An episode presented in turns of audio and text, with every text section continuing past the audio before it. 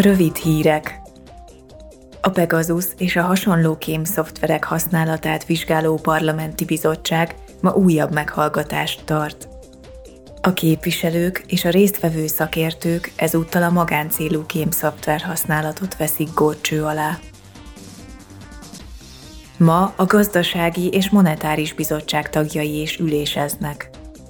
A digitális euróval kapcsolatos projekt fejleményeiről folytatnak eszmecserét Fábio Panettával, az Európai Központi Bank igazgatósági tagjával, aki az intézményen belül a jegybanki digitális fizetőeszközzel foglalkozó munkacsoportot vezeti. A technikai paraméterek értékelésén túlmenően számos aspektusból meg kell vizsgálni a digitális eurót és annak hatását a pénzügyi stabilitásra, a monetáris politikára és a pénzforgalmi szolgáltatásokra. Ugyanilyen fontos értékelni az adócsalás megakadályozásának, az adatvédelemnek és a pénzmosás elleni küzdelemnek is a szempontjait.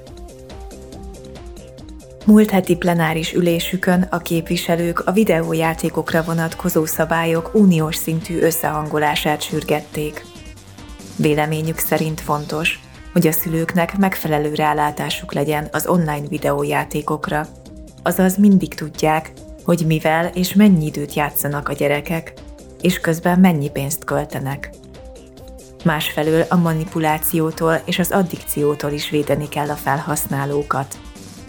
Az online videójátékok fejlesztésekor tekintetbe kell venni a gyermekek életkori sajátosságait, jogait és sebezhetőségét is.